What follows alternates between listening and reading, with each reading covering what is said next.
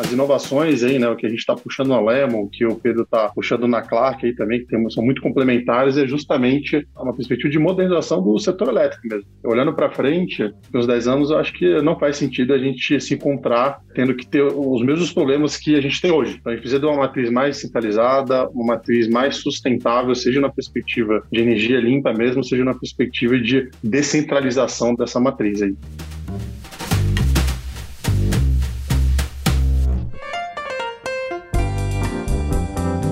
Olá, olá! Está começando mais uma edição do Canary Cast. Eu sou Bruno Capelas, líder de comunicação do Canary, e é um prazer estar aqui com vocês para mais essa conversa. Quem está comigo hoje aqui na bancada é o Marcos Toledo, Managing Partner do Canary. E aí, Marcos, tudo bem? Capelas, tudo bem? Animado aqui pelo papo de hoje. Mais do que animado, eu tô energizado para esse papo de hoje. Você já viu a descrição, você já clicou no play. O papo de hoje é sobre energia com duas startups, dois founders que estão se dedicando a desbravar esse setor cheio de desafios, mas também cheio de oportunidades. O primeiro deles, com quem eu vou apresentar agora, é o Rafael Vignoli, co-founder e CEO da Lemon. E aí, Rafão, tudo bem? Cara, um prazer, super animado aí com o papo. Obrigado pelo convite. Quem também está aqui com a gente é o Pedro Rio, co-founder e CEO da Clark. E aí, Pedro, tudo certo? Fala, Brunão. Cara, tudo bem? Fala Marcos, fala Rafa. Estamos num momento super legal do setor, assim, então acho que Canary Cash veio num momento legal de transformação, tanto do estágio que a Lemon Clark está vivendo, mas também pelo momento regulatório, o momento de mercado, as pressões que a gente está vivendo sobre o preço da energia. Então, acho que é legal falar do setor nesse momento. Então, obrigado pelo convite aí. Maravilha, Pedro. Eu já vou pegar o teu gancho. Me ajuda a explicar um pouco sobre como está organizado o mercado de energia aqui no Brasil que muita gente já ouviu falar provavelmente na expressão mercado livre de energia sem entender exatamente o que, que é. Então, se você puder falar um pouco de como está o setor e de que, que é esse bicho chamado mercado livre de energia, pô, super acho que é um bom começo. O setor ele gera muita confusão, né? Muita, ele é muito complexo, né? E muita gente tem um desafio de entender ele porque as relações físicas e financeiras do mercado de energia elas são separadas. Então, de quem você compra energia e quem traz essa energia até você são geridos por organizações governamentais diferentes, são relações comerciais diferentes. A cadeia de energia é muito complexa, né? ela é dividida basicamente em quatro grandes etapas ali. Tem a primeira etapa de geração, essa energia sai de uma usina geradora, cai numa linha de transmissão, né, que são aqueles grandes postes na estrada. Da linha de transmissão ela chega nas cidades, que ela vai chegar na região de distribuição, né, que é onde a gente tem muito contato, porque são as concessões públicas, são as distribuidoras. Então, as regiões de concessão são as empresas que a gente conhece de energia, né? Então, Light, CPFL, SEB, CNI, MIG, Coelba e por aí vai. E aí ela chega no consumidor. Então essa cadeia é muito complexa e, e, essas relações são muito difíceis de entender, né? Então como que os leilões públicos são organizados, por que, que a minha energia aumenta o preço todo ano. Então o setor é de fato muito complexo. Sobre o momento, a gente está sofrendo uma pressão muito grande, tanto do ponto de vista da, da crise hídrica que a gente viveu, né? Quanto uma pressão por modernização, assim. Então a crise hídrica, ela acho que ela deixou muito evidente que o nosso setor não está moderno. A crise hídrica fez o preço da energia disparar no Brasil inteiro. E isso hoje é um dos maiores fatores de inflação, né? Então, isso fez os preços dos produtos, serviços aumentarem muito. E aí, quando você começa a olhar para a origem da inflação, você vai acabar chegando hoje no Brasil por duas pressões muito grandes, que são os combustíveis e a energia elétrica. Então, quando você virou essa câmera para a origem da inflação, a gente começou a ver que o setor elétrico não está moderno. E aí, vários projetos que estavam há muito tempo engavetados ali começaram a ter interesse do governo e tudo mais. Então, hoje a gente vive um momento de uma nova lei da geração distribuída, que o Rafa vai falar bastante desse mundo da geração distribuída. E no nosso mundo lá na Clark de mercado livre de energia, a gente vê essa modernização,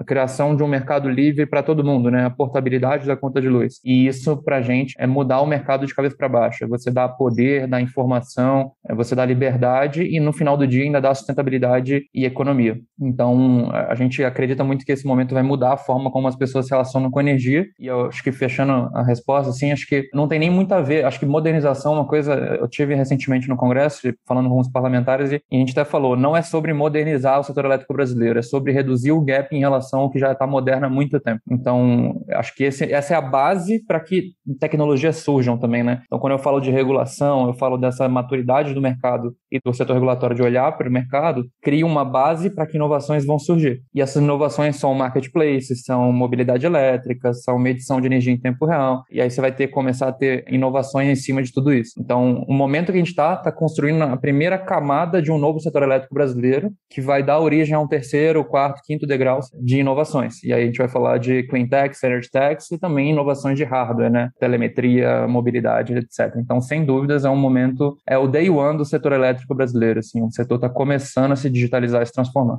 Rafão, alguma coisa para complementar? Complementando aqui o Pedro, né? Acho que um dos grandes problemas aí que a gente tem em relação ao nosso setor elétrico aqui no Brasil é que eu gosto de brincar, assim, fala que a gente vive a dança da chuva, né? Então, o Brasil, ele tem uma, uma vantagem que a gente, majoritariamente, é uma matriz é, renovável, né? Só que é uma renovável que é muito dependente de Itaipus da vida, né? Que são essas grandes centrais hidrelétricas, né? E quando não chove, a gente vive o que a gente viveu agora recentemente, que é uma perspectiva, o medo, assim, né? De racionamento, de apagão. Então, você passa a viver o que eu brinco, assim, de dança da chuva. E aí, para poder compensar essa falta de chuva, a gente acaba indo para as bandeiras, né? Então, assim, aí vai para bandeira vermelha tal. Então, fica o preço muito mais caro, assim, para todo mundo. E aí, eu acho que a, as inovações aí, né? O que a gente está puxando na Lemon, que o Pedro está puxando na Clark aí também, que tem, são muito complementares, é justamente uma perspectiva de modernização do setor elétrico mesmo. Olhando para frente, nos 10 anos, eu acho que não faz sentido a gente se encontrar tendo que ter os mesmos problemas que a gente tem hoje. Então, a gente precisa de uma matriz mais centralizada, uma matriz mais sustentável, seja na perspectiva de energia limpa mesmo, seja na perspectiva de descentralização dessa matriz. Então, estamos animados aí. Acho que a gente tem, como empresa, aí, um papel pioneiro aí, importante para mudar um pouco a cara desse setor aqui no Brasil. Você falou de dança da chuva, eu acho que vocês preferem, talvez, não sei, a dança do sol. Brincadeiras à parte, Rafão, vamos lá, me explica. Quem é a Lemon, o que, que vocês fazem e o que, que isso tem a ver com geração distribuída, o que, que é geração distribuída? Cara, a gente gosta da dança do sol, mas na verdade, assim, na Lemon a gente gosta da dança do vento também, futuramente da dança do, do biogás. Então, assim, a gente trabalha com qualquer fonte desde que tem esse viés mais sustentável, né? Só que o Brasil, por uma, uma questão de condições, né? A gente realmente olha os próximos, sei lá, 10 anos, o que vai puxar o crescimento, assim, da, da, da, matriz é solar. Vai aumentar significativamente, assim, a, a, sua penetração na matriz aqui no Brasil e vai ter, vai passar a ter cada vez mais relevância. O que, que a Lemon faz? Super simples, então a gente é um marketplace que está nesse mercado que é da geração distribuída, em que, de um lado, a gente tem pequenos geradores de energia limpa, aqui majoritariamente solar, mas hoje nossa base também, né, a gente está entrando biogás, está entrando outras fontes, e a gente conecta esses geradores a pequenos e médios negócios. Então, a Lemon tem duas perspectivas. Na perspectiva do gerador, a gente é responsável por toda a operação e gestão dessa usina, e na perspectiva é, do consumidor de energia, a gente esse bicho estranho assim que aparece e traz economia sustentabilidade e muita simplicidade. Então, aqui acho que na Lemon, do lado um pouco do consumidor, a gente está pegando clientes realmente muito pequenos, assim, o nosso ticket médio hoje na base aí, a galera gasta R$ 1.500 de conta de energia, então é realmente o varejo, assim, aqui do Brasil, e a gente está fazendo com que as pessoas passem a ter uma experiência diferente com esse mercado. Então, como o Pedro falou, é um mercado complexo, é um mercado denso do ponto de vista de informação, ninguém entende muita coisa e a gente está simplificando essa experiência. Eu brinco um pouco com o meu time que no mercado de energia você não existe nem a figura ainda do, do cliente, você tem a figura do pagador de conta de energia. Hoje, toda a experiência desse consumidor se resume a você receber uma conta de energia física, na maior parte dos casos, e você tem que pagar. Ah, mas Rafa, não entendi aqui o que, eu estou pagando. Tem que pagar, senão vai cobrar multa. Ah, mas deu errado. Pagar. Então, acho que é, é para isso aí que a gente está trabalhando com esse outro lado aqui também, para mudar essa realidade e fazer com que as pessoas tenham uma experiência mais simples aí com o mercado de energia. Rafa, adorei, adorei a comparação. De fato, a gente não se sente cliente, né? Ninguém aqui escolheu, né? Que nem o Pedro falou, né, da questão do mercado cativo, né? A gente cativeiro. Então, você está preso ali, você tem que chegar a conta, tem que pagar. Puta, e qualquer coisa que você tiver ver errado, você quer, tem que pagar. Ah, mas então vou ligar na distribuidora. Boa sorte. Boa sorte. então, um pouco isso. E Pedro, pegando, puxando pro teu lado aqui, pra gente também entender o que a Clark faz, acho que seria legal puxar, seguindo o que você falou no começo, né? Quais são as dores que você está resolvendo né, dos seus clientes e como é que, qual que é o modelo da Clark para resolver essas dores? O que a Lemon faz tem muito a ver com o pequeno consumidor ali, com uma conta em geral, né, Rafa, abaixo de uns 10 mil reais ali. Imagino que eles devem olhar muito para um sweet spot ali de mil a 10 mil reais, talvez. E a gente tá no middle, né? Então o Rafa olha muito pro low, a gente olha pro middle. Então a gente olha muito pro cara que tem mais de 10 mil reais de conta de luz. É o grande varejista ali ou o pequeno industrial, que é o cara que a gente olha muito. A Clark ela é um marketplace de mercado livre de energia. Então a gente conecta tanto geradores quanto comercializadores, são empresas que compram e vendem energia, com esses consumidores médios, né? E o desafio do mercado livre hoje tem muito a ver com distribuição, né? Então o produto não chega para esses caras. E aí você começa a perguntar por que, que ele não chega? Por que, que um cara que consome 50 mil reais de energia, que poderia estar consumindo a mesma energia pagando um valor de 30 mil, por exemplo, por que, que esse cara não está no mercado livre de energia? E aí é um problema de distribuição quando a gente fala de principalmente de produto, né? Então, o produto que as comercializadoras de energia no Brasil oferecem não tem muito a ver com a experiência que a gente está acostumado no mercado tradicional lá, no mercado que é de consumir, aí chega a conta, você paga, né? Você tem uma liberdade muito grande de consumir o que você quiser, então você tem muito conforto no mercado tradicional por um preço alto. No Mercado Livre, o produto ainda é muito atritoso. Parece que ele está investindo num fundo de investimento para ir para o Mercado Livre, assim. Então ele tem que aportar garantia, ele tem que assinar um contrato longo, a rescisão é super cara, então ele não tem aquela liberdade de vou testar aqui, depois eu volto se der errado. É pouco friendly que a gente fala. Então a gente tem se concentrado muito numa primeira estágio de Clark, assim, a gente ainda pensa em próximos passos de como que a gente vai dar o passo 2, o passo 3 e tal, mas o passo 1 um para a gente é junto com esses fornecedores, que são grandes empresas de energia, é ajudar eles a criar um produto que faz sentido para esse consumidor final. Então a Clark como diferencial é o, o melhor lugar para as comercializadoras venderem e o melhor lugar para os consumidores comprarem, porque o nosso produto muitas vezes é melhor do que do próprio fornecedor sem a. E aí a gente está conseguindo criar contratos onde o cara só paga o que ele consome, que ele compra de energia limpa, ele neutraliza 100% da, da emissão de CO2 dele, ele consegue economias ali de 20, 30, 35%. Recentemente visitei um hospital aqui em Brasília, estou aqui em Brasília, que a conta de luz deles é 380 mil reais. A migração para o livre deles vai gerar uma economia na casa dos 100 mil reais mensais. É absurdo a economia que dá para gerar. Só que esse cara não migra por medo, por desconhecimento. Então tem todo um desafio de educação educação, de deixar esse produto mais friendly e de chegar nele. Também tem um desafio de capilaridade. E aí a gente tem chegado é, das mais diversas formas, né? desde um vendedor na rua até aparecendo em imprensa, educando o consumidor com conteúdo. Né? Então, hoje a gente é um marketplace e o desafio do Mercado Livre hoje é, sem dúvidas, o produto. Isso falando do mercado que a regulação permite hoje. Né? Então, para vocês terem uma ideia, existem 25 mil unidades consumidoras, né? 25 mil contas de luz no Mercado Livre de energia no Brasil. É muito pouco, né? No Brasil existem 84 4 milhões de contas de luz. Então ainda é uma porcentagem irrisória. Só que na regulação atual, outras 80 mil já poderiam estar no livre e não estão. Quando eu falo de um desafio de distribuição e produto, a gente está falando desses 80 mil.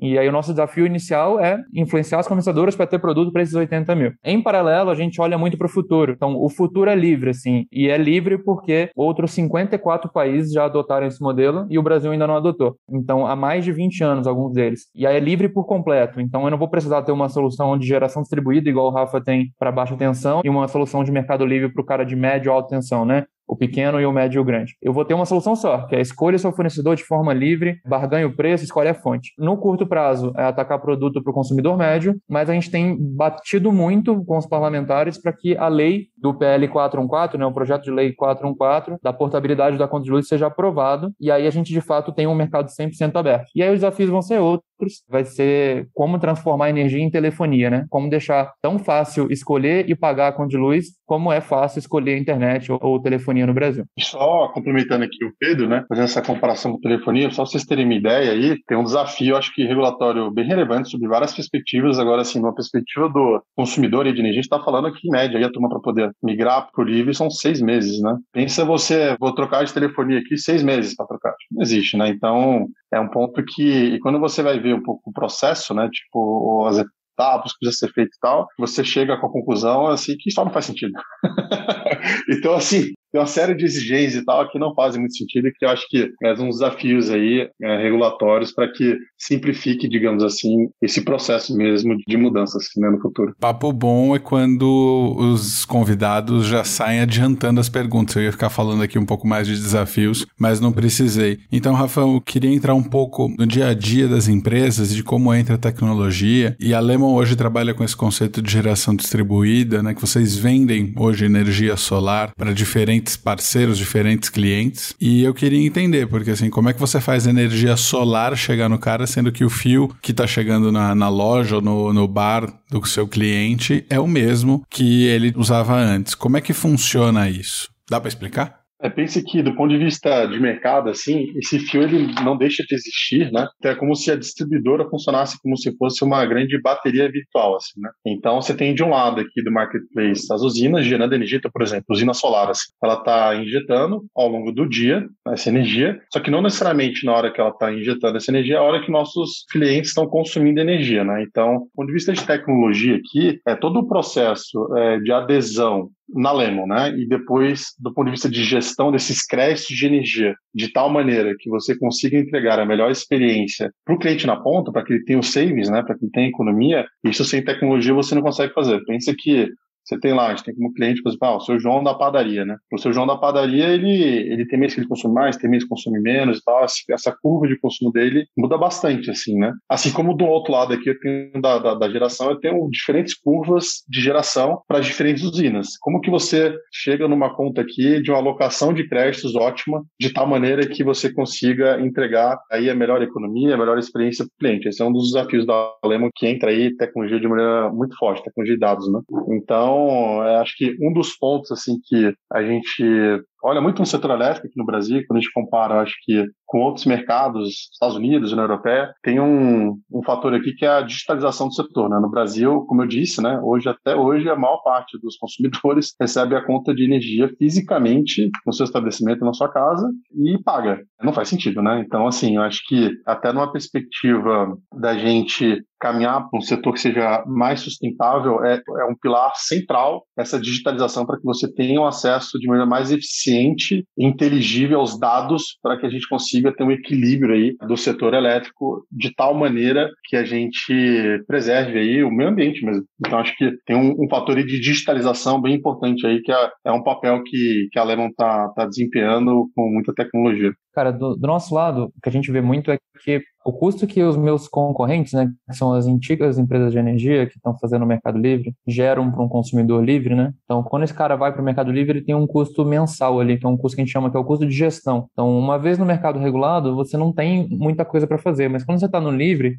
você tem uma série de responsabilidades que você não tinha antes. Então, você tem que fazer, por exemplo, uma coisa chamada balanço energético, todo mês. Todo mês você tem que ver o quanto que você consumiu, o quanto que você contratou, para ver se está sobrando, se está faltando. Essas etapas são muito custosas, né? Então, essa nova gestão que você tem sobre energia, ela é muito custosa. E aí, esses nossos concorrentes, são empresas mais antigas, cobram, assim, duas, três, quatro vezes mais do que a gente para fazer esse exercício, esse trabalho todo. E aí, a gente está falando de tanto coisas que o cliente não vê, coisas de back-office ali, como esse balanço energético, como coisas que ele vê. Então, relatórios, análises e tudo mais. Quando a gente começa a Clark, a gente começa a falar assim, ó, hoje no mercado livre de energia, você tem um engenheiro que é um, um gestor né, de cliente no Mercado Livre, olhando para aproximadamente 50 unidades consumidoras, olhando para 50 contas de luz. Quando a gente olha para o nosso principal benchmark no mundo, que é a Octopus Energy, que é uma comercializadora de energia no Reino Unido, você tem uma pessoa olhando para 3 mil unidades consumidoras. E aí você começa a se perguntar, né, por que, que no Brasil é tão tailor-made, né, tão feito à mão o negócio, e por que, que lá eles conseguiram escalar tanto? Então, a gente acredita que a digitalização, né, o caminho para que o mercado seja mais democrático, mais sustentável, sustentável passa muito por processos mais baratos e mais rápidos. Então, tem muita ferramenta que a Clark desenvolve que o cliente nem vê, mas que me garante um, um processo muito mais otimizado e faz com que eu consiga cobrar um preço mais baixo. Então, por exemplo, hoje a Clark é a única empresa do Brasil que tem uma plataforma de cotação de preço com todas as comercializadoras do Brasil. Enquanto os meus concorrentes pedem propostas para os fornecedores por e-mail e telefone e vira aquela bagunça lá que você deve imaginar, a Clark tem um CRMzinho com todas as comercializadoras e a gente sobe a demanda do cliente lá e a gente consegue fazer uma, duas, três rodadas, mudar condições ali dentro. Então a Clark tem um sistema de back-office que a gente fez para fazer uma etapa super difícil e, e, delicada ser comoditizada, né? ficar mais barata, mais escalável. Então, enquanto as outras gestoras, né, que são essas empresas que fazem esse trabalho de cotação, conseguem ter no máximo 10 fornecedores numa competição, porque é tudo e-mail e telefone, é difícil escalar, a gente consegue ter 100, 200 fornecedores, naturalmente eu vou ter uma competição maior, vou conseguir ter um preço melhor e tudo mais. Então, essas são as tecnologias que deixam o processo mais barato e mais competitivo. Além disso, a gente também tem pensado em como deixar a experiência de Mercado Livre, que é uma coisa super high touch, numa coisa mais middle touch, caminhando para um futuro low touch, assim, caminhando para uma coisa quase self-service, né? E aí o desafio é pensar quais são as rotinas básicas, né? Quais são as coisas que um consumidor de energia no Mercado Livre faz todo mês, que ele pode ter isso numa experiência melhor de forma automática, né? Então, a gente tem hoje um relatório automático de economia que, pegando os dados de fatura, a gente para todo mês para o cliente. E é muito mais bonito, muito mais fácil de entender, muito mais friendly e para a gente é muito mais barato. Então, para a gente é um custo de um bit de processamento ali e para as outras empresas de energia é duas horas homem de um engenheiro, que é super caro. Então, a gente acredita que a democratização do mercado livre de energia passa por digitalização de processo, coisas que o cliente vê e coisas que ele não vê, muito para fazer o, o mercado ser mais barato. Por exemplo, hoje migrar para o mercado livre dos caminhos tradicionais vai te custar aí 4 mil reais por mês no mínimo de gestão, fora é, outros custos você vai ter. E isso não é democrático, por exemplo, com um cara que tem uma conta de 10, 20 mil reais. Eu preciso fazer isso chegar próximo de zero para fazer com que o cara de 10, 20 mil reais consiga acessar esse mercado. Então, digitalização hoje é fundamental e, e eu acho que o Rafa concorda, assim, o setor como um todo está no comecinho da digitalização, as distribuidoras não estão preparadas para fazer API, todas as organizações estão bem atrasadas e aí o mato é alto, né? Então, como não tem API pronta, a gente cria API na marra, cria via crawler e aí faz o que dá para fazer fazer. Por outro lado, a gente educa eles também. Então a gente vira um grande professor ali dizendo para onde o mercado vai caminhar, criando estrutura e direcionando para acelerar coisas que sem uma startup incomodando, ninguém iria fazer. Então, enquanto por um lado é super difícil cortar mato alto, por outro lado a gente fica grato de ser peça fundamental de um processo que só está acontecendo pela pressão que a gente faz. Assim. É, complementando o Pedro aqui, né, quando você olha um pouco o contexto do mercado, né, você olha assim, que nem ele falou, né, no mercado livre você tem, sei lá, uma ordem de grandeza de 10 mil consumidores grandes, né, que são os caras maiores aqui. E quando você olha no mercado cativo, né, que são mais de 80 milhões aí de, de consumidores, é aquela lógica de você não tem, digamos assim, você está no cativeiro ali, né, então assim, eu vou digitalizar por quê e para quem. Você não tem nem a figura do cliente, é o pagador de conta. Então acho que no Brasil a gente nunca teve, digamos assim, essa, essa motivação por parte dos stakeholders, digamos assim, principalmente do setor, de fazer algo mais diferente, assim. A boa notícia é que quando a gente olha os próximos 5, 10, 20 anos, o caminho é assim volta. Acho que de fato Acho que o foco aqui do, do mercado de energia vai estar muito mais agora no cliente de fato, nesse consumidor de energia, trazendo mais alternativas, trazendo mais liberdade para que tenha uma experiência muito diferente, com mais impacto no, no setor de energia. Nesse sentido, Rafa, tem muito a ver com a forma como as distribuidoras ganham dinheiro, né? Tipo, como que as distribuidoras de energia ganham dinheiro? Cara, ela ganha dinheiro combatendo roubo de energia, ela ganha dinheiro modernizando a rede. Ela não ganha dinheiro com NPS de qualidade de serviço, sim. Então, tem uma frase que eu gosto muito, né? Que é a maneira como você define o gol no jogo, né? Então, como que faz o gol? A bola na rede? Beleza. Definir essa regra, é assim que o jogo vai correr. O que importa é bola na rede. Então, se NPS, se qualidade de serviço, acesso à informação não é gol, ninguém se importa. E isso fica muito claro nos rankings de qualidade de atendimento, assim. Então, existe uma série de rankings que medem a qualidade dos serviços no varejo, né? E aí, quando você olha a energia elétrica, a primeira empresa no ranking está na posição 90, a segunda empresa está na posição 120, a terceira está na posição 400, e aí vai começando a ficar horrível esse negócio o, serviço básico no Brasil, principalmente na energia, que a gente conhece mais aqui, não metrifica o que importa. E aí eu acho que o mercado livre, quando abrir, vai fazer toda a diferença, porque apesar da distribuidora hoje não ganhar dinheiro vendendo energia, e nem no mercado livre ela ganha, a distribuidora ali é o delivery, né? É o frete, ela traz a energia até o consumidor, ela ganha dinheiro com isso. Então, apesar dela não ganhar dinheiro no mercado livre, ela tem uma comercializadora. Então, todas as empresas de distribuição têm uma comercializadora. Tem a Semig, tem a Light, tem a Energisa, tem, todo mundo tem. Então, quando esse mercado abrir, essas empresas grandes de energia vão falar assim, cara, eu preciso captar novos clientes no mercado livre. A concessão ali tá bem, tá ganhando dinheiro na distribuição, mas a comercializadora também vai querer ganhar dinheiro. Só que a imagem que a empresa de distribuição tem é a imagem da concessão o mercado abrir é, de forma indireta vai influenciar muito a qualidade do serviço da distribuição, porque a Light vai precisar prestar um bom serviço no Rio de Janeiro para que alguém queira contratar a Light, porque o consumidor vai pensar, cara, eu já sou tão maltratado aqui, por que, que eu vou querer contratar dois fornecedores da Light, não só um, né? Desculpa bater na Light, Light também é uma empresa maravilhosa. Acho que não é uma realidade de um caso ou outro, acho que todas as distribuidoras têm problemas e a abertura vai gerar essa necessidade de olhar para o cliente para que o grupo seja bem visto e eles consigam vender outro serviço. Então, sem dúvidas, a, acesso à informação, qualidade, não vem por causa da forma como eles ganham dinheiro, eu acredito. Assim. Ótimo, eu queria até aproveitar esse gancho para explorar como é que vocês estão olhando né, o cliente. Assim, certamente ambas as empresas nasceram com o cliente no centro, né, que acho que é uma das grandes mudanças de boa parte das empresas que a gente se envolve, inclusive. Mas a questão é o seguinte, como é que vocês, de repente Rafa pode começar, mas eu queria ouvir dos dois, como é que vocês estão mostrando para os seus clientes que pode existir uma opção melhor? Né? Esse eu acho que é o ponto. Porque, por outro lado, você pode argumentar também que é um setor onde, exatamente pelo cliente ter sido tão maltratado, mas ao mesmo tempo está lá funcionando, ele tem a energia dele, não sempre, mas tem. Como é que você consegue, como empresa nova, falar, escuta, eu sou agora uma boa opção para vocês? Como é que vocês olham isso? Como é que vocês estão convencendo os seus clientes? Como é que vocês estão adquirindo clientes nesse sentido? Até quais são os aprendizados? Até para quem está começando outro business em setores praticamente parecidos, que tem esse tipo de dor, e até pensando no B2B, né, que é o que vocês estão mais focados. Então, adoraria ouvir como é que vocês estão tocando isso? Tudo começa, né, a gente entendendo de qual contexto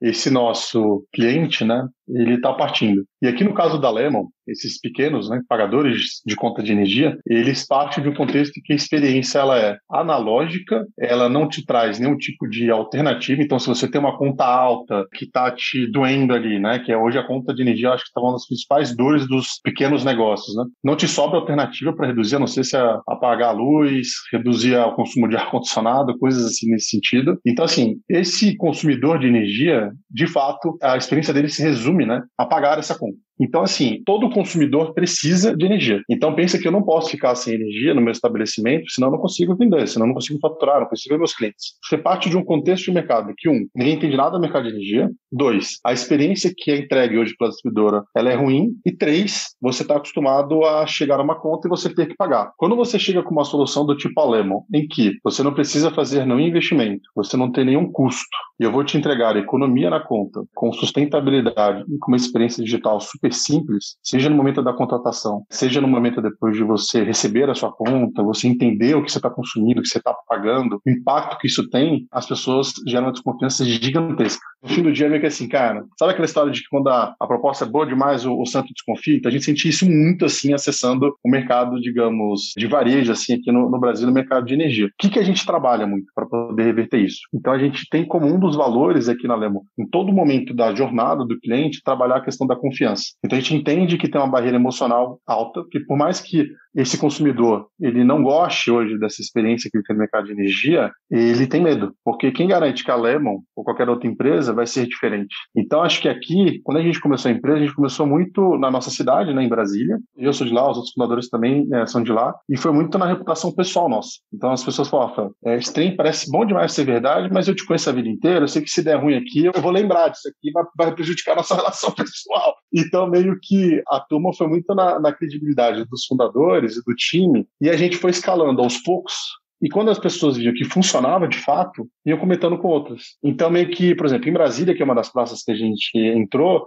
a gente foi de zero para mais de 300 clientes lá, meio que 100% assim no boca a boca mesmo. Porque a turma começava a enxergar que, puta, funciona, nossa, é verdade, isso aqui mesmo tal. Aí comentava com outro, comentava com outro, então começou a gerar muito desse burburinho, assim, nesse sentido, né? Agora, para que isso seja possível, é muito importante com que aquilo que a gente estava prometendo entregar, de fato, a gente conseguisse entregar. Aquilo que o cliente tinha receio, não entendia, a gente conseguisse fazer com que trouxesse uma experiência mais simples. Se ele gastava ali 10 minutos, uma hora no final do mês ali para poder entender pagar a conta de energia dele, agora na Lema ele gasta dois minutos. Então, assim, focando toda a empresa né, em construir uma relação de confiança com esse consumidor para que a gente consiga começar a escalar é, de maneira sustentável e, digamos assim, perene, né? Então é um grande desafio. A gente está partindo aí de um contexto do mercado de energia em que, digamos que o consumidor ele não é nem cliente ainda, ele é figura do pagador de conta, ele está, digamos assim, ele é um, um consumidor muito desconfiado. Então é uma barreira grande aqui você começar a construir, se posicionar de tal maneira que você comece a criar uma relação de confiança aqui, nesse sentido. Cara, o Rafa falando, eu fico só dando vontade de rir aqui, porque parece que ele tá resumindo meu dia a dia, assim. Mas, cara, eu super entendo, Rafa, acho que você deve entender também a realidade dos caras, assim, é tipo, o dia a dia do empresário brasileiro é muito duro, assim. A gente, infelizmente, vive num país da fraude, né? Então, o tempo inteiro chega um bocado de gente ofertando coisa milagrosa para ele, e ele tem um desafio quase que messiânico ali de separar o que é bom e o que não é e confiar. Então, é muito mais fácil para o empresário não confiar em ninguém e seguir a vida dele. E, assim, a chance dele cometer um erro é muito menor. Por outro lado, a chance dele se destacar e ter mais competitividade é muito menor. Então, eu super entendo, e aí a gente tem que mudar um pouco como esse cara compra as coisas, né? Do nosso lado, cara, acho que é muito difícil vender, assim. E aí, quando a gente fala de mercado livre, até mais do que na geração distribuída, tem muitas etapas, e aí tem muitos documentos, e aí você tem que encontrar um contrato longo, tudo joga contra. Óbvio que a gente vem trabalhando para deixar a coisa cada vez mais amigável, né? O contrato cada vez mais amigável, o produto cada vez fazendo mais sentido pro dia a dia do cara. A gente fala muito, né, de criar um produto cada vez mais no-brainer, né? Que o cara não vai ter que pensar, é, ele vai poder testar. Assim, o sonho grande é o cara poder testar o Mercado Livre. Sendo assim, nesse contexto todo, a forma como a gente tenta convencer ele, né? Que acho que envolve um tripé que a gente criou. Primeiro é conhecimento técnico, o segundo é resultado e o terceiro é marca. Então, é, é, isso que a gente trabalha o tempo todo aqui na Clark. Então, quando eu sento com o cliente, não tenho outra pretensão a não ser sair da reunião e o cara falar: a Clark é a empresa que mais sabe de energia que eu já conheci na minha vida. E aí, ensinar sobre energia, diferente do que as outras empresas de energia fazem, que a gente acredita pelo menos, não é falar um bocado de termo técnico lá e o cara não vai entender nada e vai delegar a responsabilidade para você. É fazer o cara entender. Eu quero sair da mesa do cliente fazendo o cara entender um negócio que as pessoas demoram cinco anos numa faculdade para entender em 10 minutos. Então esse é o primeiro desafio. Ter muito conhecimento para simplificar, não ser simplista e passar o conteúdo. A segunda coisa é resultado. Acho que nada mais fala melhor do que resultado. Prova de outros clientes funciona muito bem, né? Então hoje a gente tem clientes super relevantes com a gente. A gente tem Doutor Consulta, Maple Bear, Le Cordon Bleu, Mobly. Então quando a gente começa a mostrar o que a gente está fazendo com esses caras, Habibs, um bocado de gente legal, e aí, pô, bota um vídeo da diretora da Le Cordon Bleu mostrando ali que a gente mudou a vida dela, porque o custo da, da escola estava super caro e tal. Isso mostra para ele que, pô, legal, eu não sou o primeiro aventureiro, né? Então já tiveram pessoas ali que escolheram arriscar, se deram bem e a Clark prestou um bom serviço. E acho que o terceiro passo é, é credibilidade má. Porque o cara compra duas coisas, né? Eu não sei se o Rafa concorda, mas comigo ele compra duas coisas. Ele compra o Mercado Livre e depois ele compra a Clark. Não necessariamente nessa ordem. Então, enquanto mais eu encurtar o tempo dele comprar a Clark, melhor vai ser a minha venda, né? Então, se ele já tiver visto a Clark no jornal, se ele já tiver visto a Clark no outdoor, numa feira, eu acho que isso facilita. para ele não achar que é uma empresa que surgiu do nada e tudo mais. E, naturalmente, ter investidores sérios por trás traz uma credibilidade tamanha, assim. Então, quando a gente mostra que a gente tem a Canary com a gente, acho que a gente mostra que a gente está fazendo uma jornada dura no mercado difícil difícil, mas com gente grande e séria que apoia o nosso crescimento e que está ali para fazer. É... quando eu entro num cliente, eu tenho um pouquinho de Canary comigo, eu tenho um pouquinho de outros investidores comigo. E aí o cliente fala assim: não, nesses caras eu confio. Então é um desafio educacional a gente tem que entender, eu, direto eu sendo do lado do cliente, assim, cara, é difícil confiar em mim, né? Mas, cara, vamos lá, deixa eu tentar te ajudar aqui. E se não der certo, pô, enrola um pouquinho, mas vai lá na Clark, vai lá em São Paulo, vou te apresentar meus clientes. Então, eu super apoio o de decisão dos caras, porque eu entendo que tem muita coisa ruim no mercado mesmo e a gente tem que lutar contra isso tudo aí. Te complementando o Pedro, a principal diferença aí, acho que do desafio, né, digamos assim, de, de aquisição da Lemo da Clark, como o Pedro trabalha com clientes maiores, é uma venda mais consultiva, né? Então, você precisa de fato explicar o mercado de energia, ter confiança, o processo demora, na média, seis meses ou mais aí para poder é, migrar, digamos assim, para o mercado livre. No caso da Lemon, né, não tem essa burocracia regulatória, assim, né? E a gente está falando assim de querer é, botar aí para dentro da, da, empresa, né, a plataforma, a visão aí de médio prazo, é coisa de 50, 100, 200 mil pequenos negócios, assim, né? E aí aqui tem muito foco, assim, realmente em, em tecnologia, em produto, e acho que um dos principais pontos, assim, de, que são importantes é é de fato ele conseguir contratar a Lemo ali tipo, de maneira muito simples. Então, ali no celular dele, ele entende minimamente o que ele precisa para poder ter essa confiança, traz argumentos também de confiança, e aí ele se sente confortável ali e vai. Então, acho que um dos pontos que a gente aprendeu aqui na Lemo também é que o, o lead time aqui para converter o, o consumidor, né, o lead é importante. Então, a gente tem um produto que ali ele tira uma foto da conta de energia dele em menos de dois minutos, a gente chama, a gente apelidou carinhosamente como Lemonade, o robozinho aqui da Lemo, lê a conta, já vê se a pessoa é elegível ou não, bate questão de crédito, né, né, faz a proposta ali para poder a pessoa ali na hora mesmo conseguir, digamos assim, assinar o, o termo de adesão e, e dali na próxima conta conseguir começar a economizar na conta com sustentabilidade. Então, Acho que um dos grandes pontos assim também que a gente tem percebido poder operar no varejo, assim, com escala, é esse foco no produto mesmo, na tecnologia, de tal maneira que você simplifica ao máximo, assim, traz essa confiança para o cliente na ponta. Porque no nosso caso aqui, ele não vai entender de energia. ele nem quer, entendeu? Então, assim, ele quer que, cara, vem me complicar minha vida, que já é muito complicada. Se você me vem simplificar aqui, eu não quero nem saber, entendeu? Então, eu acho que é o primeiro ponto aqui, assim, para querer economia é simplicidade. Esse é um dos pontos que é importante, assim, que a gente aprendeu aqui no Alemão também, que é onde a gente foca muito aqui na, na, na, na, na time de produto. O tripé é parecido, né, Rafão? É, tipo, vocês trabalham coisas parecidas, mas quanto, assim, você tem o grande consumidor, o médio, o pequeno, acho que o que muda é o canal, né? Então, enquanto você tem que passar credibilidade e conhecimento numa plataforma online, porque é uma coisa mais escalável. A gente está falando aí de 100, 200 mil consumidores, eu estou falando de mil consumidores, né? Então é uma ordem de grandeza um pouco diferente, mas também, cara, tem que ter muita tecnologia no processo. Então, outra coisa que a gente super tem orgulho aqui é que a gente emite uma proposta também, cara, em 10 segundos, assim. Então, eu consigo comparar um negócio super complexo, comparar preço de mercado com preço do mercado regulado, tendência de futuro, projetar os 5 anos do cara, e em um, em um 10 segundos sai um PPT pro cara ver ali. Então, isso também, acho que a tecnologia também encaixa ali nesse tripé de, de credibilidade, assim, pro cara ver que é uma empresa diferente, né? Mas sem dúvida, assim, parece tudo muito igual, só que, como é um cliente menor, é uma tela diferente, né? Um local diferente. E, assim, a gente nem tá no atacado mais também, a gente tá olhando pro atacarejo ali, né? Que a gente fala, né? Que é entre o atacado e o varejo. E esse cara já é um cara de transição. É um cara que não quer uma reunião de duas horas, quer um papinho no telefone de 10 minutos, mas não vai comprar no celular. E aí, cada vez mais eu tô chegando nesse cara que vai comprar no celular, assim, mas... E aí, acho que o desafio que você tá vivendo é como você digitaliza essa coisa da confiança e tudo mais. É, é legal, ambientes diferentes com desafios parecidos, assim. Vocês falaram muito agora sobre conquistar o cliente e eu queria inverter a pergunta, jogar para o outro lado, que é como é que é recrutar? Como é que vocês fazem para trazer gente boa para trabalhar do lado de vocês, dado que energia não é exatamente um setor muito sexy e é um setor super técnico, mas vocês precisam de muita gente boa para construir as coisas que vocês querem fazer e o que vocês falaram bastante aqui no programa. Como é que é para vocês recrutar as melhores pessoas possíveis. A Lemon tá com quantas pessoas hoje, Rafa? 70, 70. É, o Rafa já tá no, no estágio que eu quero ver aí também, que é diferente do meu.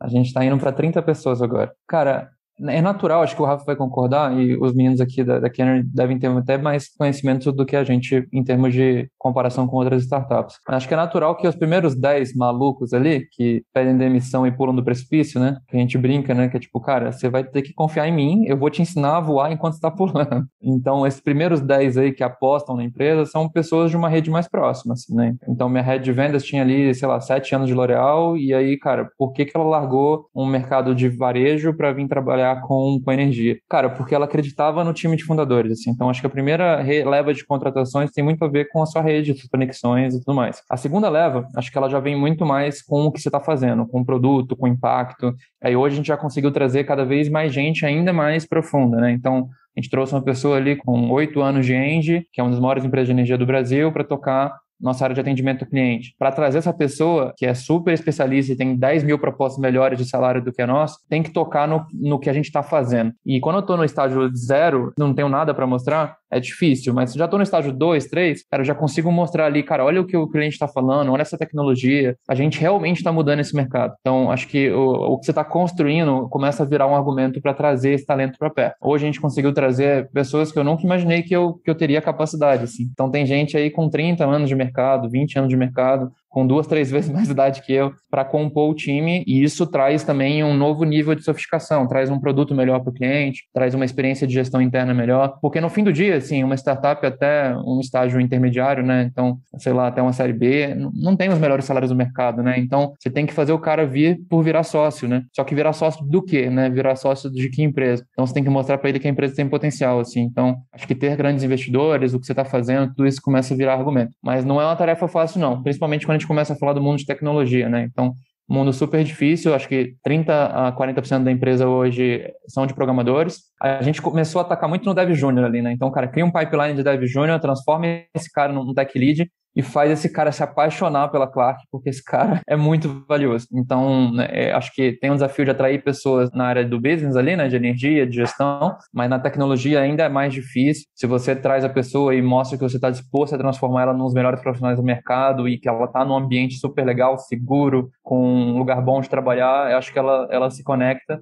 e aposta na empresa mesmo tendo um salário às vezes deficitário, assim. E naturalmente ninguém gosta de pagar salário baixo. Então, é, acho que vira um, um argumento de crescimento. É, cara, vamos pagar o dobro você? Bora, mas me ajuda a fazer esse negócio crescer, porque uma vez a Clark grande, todo mundo vai ser bem remunerado, tanto com salário quanto com equity. Não quero ouvir o Rafa aí para aprender com ele, mas é um pouco do que a gente está fazendo aqui. Está aprendendo também. Mas, ó, Capelas, eu vou ter que discordar de você de que a gente não está no setor tão sexy, porque acho o setor mais sexy que tem, um dos setores com mais impacto. Então, assim, quando eu olho as startups que tem, tem muita gente fazendo muita coisa legal, mas eu diria que, assim, é, assim no caso da Lemon, a gente tem um impacto muito direto, assim, do ponto de vista de sustentabilidade, do ponto de vista de mudar mesmo, um pouco a cara do setor antigo e resolvendo, assim, endereçando, ajudando a contribuir com um dos principais desafios que a gente tem hoje como humanidade mesmo, que é a questão das mudanças climáticas. Então, assim, acho que a missão da Lemon, né, tem muito a ver com empoderar as pessoas, que esse setor complexo, trazendo mais simplicidade, mais transparência e mudando a maneira que as pessoas é, se relacionam com o mercado de energia. Só que isso vai permitir com que a gente acelere o processo de transição energética. Então, acho que talvez hoje no mundo não há tipo, missão mais importante do que essa. Inclusive, a Elon Musk tem isso, copiou da gente, tô brincando, mas assim, tem esse lado de acelerar esse processo de transição energética, entendeu?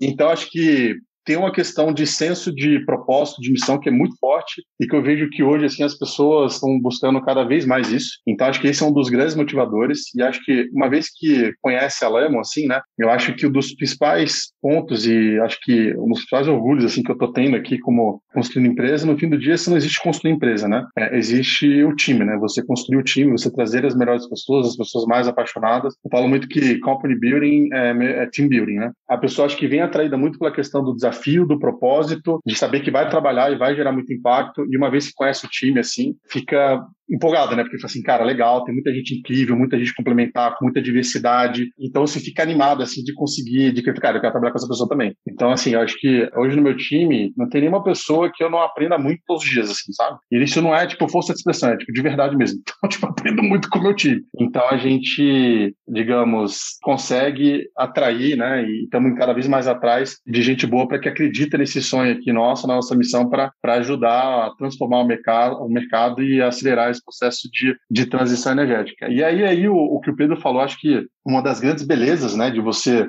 trabalhar numa startup mais early stage, assim como a gente, é que aí no caso da Lema aqui a gente trabalha muito forte com a cultura de stock option, né? Então acredito muito assim que no dividir para somar, né? Não faz sentido a gente é, construir um negócio incrível com puto impacto e a empresa valorizar muito e o time não, não ser recompensado por isso, não capturar esse valor. Né? Então é aquela coisa, né? Quem não gostaria de ser de, de estar no time early stage lá do Nubank lá atrás, né? Todo mundo, né?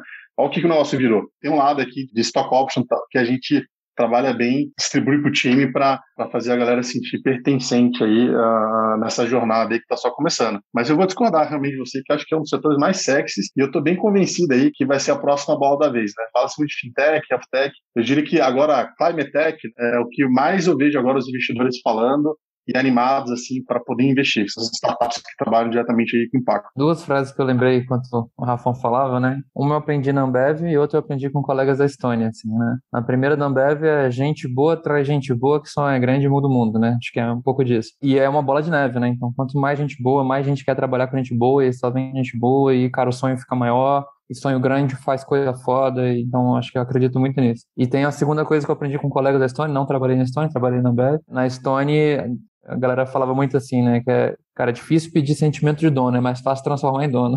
Eu acho que a cultura de stock option é, é base, porque eu não quero precisar mostrar pro cara que parte da empresa dele e pode ser dele. Não, é a parte da empresa é sua mesmo, você realmente é dono da empresa. Então hoje eu tenho aí pelo menos uns 10 sócios comigo na operação da empresa e, cara, é diferente, né? Cara, eu prefiro brincar de fatias menores de pizzas com pizzas maiores. Eu acho que é, é por aí, né? Rafão, Pedro, poxa, super obrigado por esse papo, por essa verdadeira aula que vocês deram aqui no Canarycast pra gente sobre energia. Dava para explorar muito mais desse mercado aqui no programa. Infelizmente, nosso tempo é curto. Para fechar, acho que eu vou fechar com uma tradição do Canarycast, que é aquela pergunta divertida, que é o seguinte: vou jogar simples aqui com vocês, vai. Qual é a música que vocês ouvem quando vocês estão se sentindo meio sem energia? Tô ferrado, cara, porque eu sou. Não, não sei se eu posso falar de músicas que eu ouço, assim. eu sou do Rio de Janeiro, então vocês vão começar a entender o que, que eu ia falar. E vamos para um lado mais fácil de falar aqui. Adoro ouvir um pagode que me deixa com alegria ali para poder acordar cedo. Então, acho que a alegria ali do, do samba me faz energizado. eu ia falar funk, mas é melhor não falar das músicas que eu escuto, não. Boa. Cara, eu sou da turma do rock e dependendo aí da, da energia, eu, eu, eu ouço metálico. aí dá uma energizada de verdade, entendeu? Rafão e Pedro, mais uma vez, super obrigado. Um prazer ter vocês dois aqui no Canary Cast. Valeu, um abraço. Obrigado. Super pessoal. obrigado, muito feliz aí, valeu. Um abraço, pessoal. Obrigado. Valeu.